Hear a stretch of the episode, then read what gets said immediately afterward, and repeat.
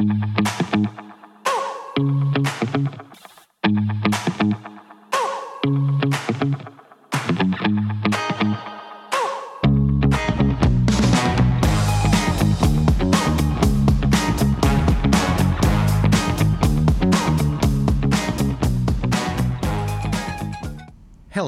I am Tony Silvera.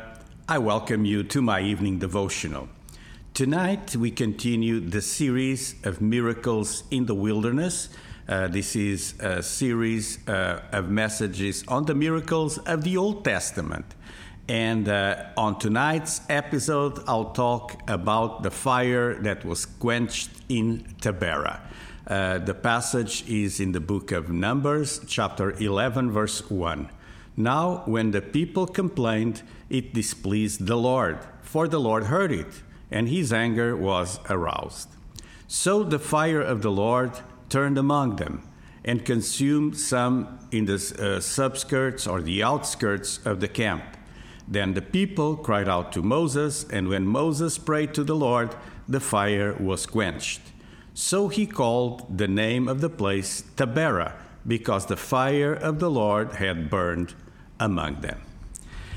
Uh, in the first uh, 10 chapters of the book of Numbers, uh, we find multiple stories and instances where the people of God is learning. And um, uh, uh, they were organized, ordered, cleansed, separated, and blessed, thought how to give, reminded of God's deliverance, given God's presence, and the tools to advance to the promised land.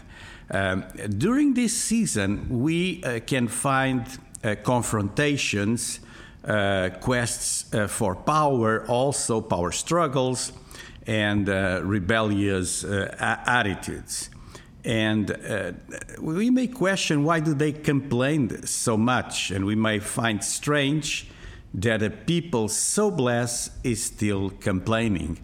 But the pattern, uh, it's a human characteristic. It's a, it's a human uh, nature to complain. Nothing good came when people complained. And we are not told here exactly what they were complaining about. It is possible that it's uh, simply from a dissatisfied heart, and sometimes we complain for uh, complex reasons, for multiple reasons. But when the heart is dissatisfied, we complain about uh, everything. But their murmuration, their murmurs uh, arrived to God's ears, and God was displeased. It says, uh, complaining hearts often displease God, uh, especially when we should be showing gratitude and instead we are showing um, complaint and, and a heart that is dissatisfied. Um, last week, or last week, to, yesterday, we saw how Aaron's sons, Abihu and Nadab, were destroyed by fire uh, when they uh, presented uh, this uh, strange fire, what is called strange fire, to, to the Lord. And um, here we see the outskirts of the camp uh, uh, uh, being burned and people uh, being consumed uh, by fire. And uh, when this happened, they complained, they, they cried out to Moses. And they could have prayed directly to God themselves. But often, when people fall short of the grace of God, they don't have enough faith to approach God. So uh, instead, they come to Moses. Uh, and um, remember that they they had a pillar of fire that guided them by night, and so they were used to see the fire of God. But here's the fire of God, the same fire that is guiding them, now is destroying uh, them. And um, the sacrifice of Nadab and Abihu was a disregard for the fire, so they were consumed by strange fire. And uh, here uh, we see that um, uh, God was merciful and only the outskirts were being uh, burned. If God had uh, uh, sent uh, uh, this judgment in the middle of the encampment, in the middle, in not on the outskirts. A lot more have died. But as this uh, happened, they prayed, and, and Moses, it says, when Moses prayed to the Lord, the fire was quenched. And then he named the place Taberah, uh, which means uh, burned and uh, or burning and it's a place in the desert of Paran. Uh, we know here from Numbers 11 and then Deuteronomy 9, it's referred also as Kibrot uh, Atawash.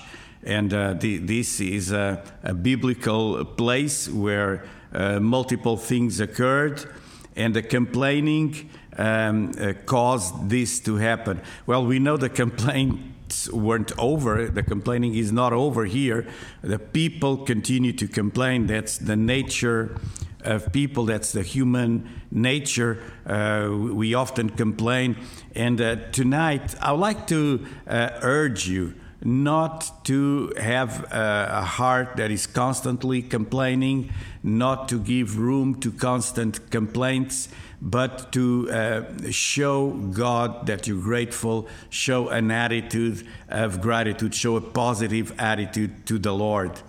Um, uh, uh an important fact uh, to me, the most important in this story, is that Moses prayed and God quenched the fire. Moses could have uh, called uh, people to put off the fire. Uh, you know, there's no fire department in the desert, but there's uh, hundreds of thousands, millions of people there. So he could have uh, given the order, just quench the fire. But this was a supernatural event. Excuse me. So instead of doing it himself, he prayed to the Lord. And, and so, if the Lord wanted, he will continue burning the camp. But uh, Moses did what he had to do. He prayed, and prayer changed those circumstances. Tonight, I want to finish, conclude with a word of prayer, knowing that sometimes we are suffering the consequences of our own mistakes, of our twisted hearts. And, uh, and if so, I would like to pray for you, just like Moses prayed on behalf of the people. I want to pray on your behalf that the fire of judgment will be quenched and that God will give you a second chance, a new opportunity. So, God, I pray for my friends watching my evening devotional tonight. And uh, sometimes, God, we arrive to burning places. Uh, our own mistakes, the mistakes of others, uh, circumstances cause uh, that, that burn to happen. But tonight I pray, Lord, that you'll quench this judgment, that will quench the fire, and that you will bring deliverance over your children. In Jesus' name, amen. Just believe that God is about to change, to bring transformation into your life. Uh, this concludes another week of my evening devotional. I do a short pause over the weekend. I'll be back Monday at 9 p.m. I hope you've enjoyed it. Uh, you can also go to Substack and subscribe there to my evening devotional. You will receive every uh, weekday at 9 p.m. an email with the text version of this devotional, an audio version, and a link to YouTube. It's the complete set.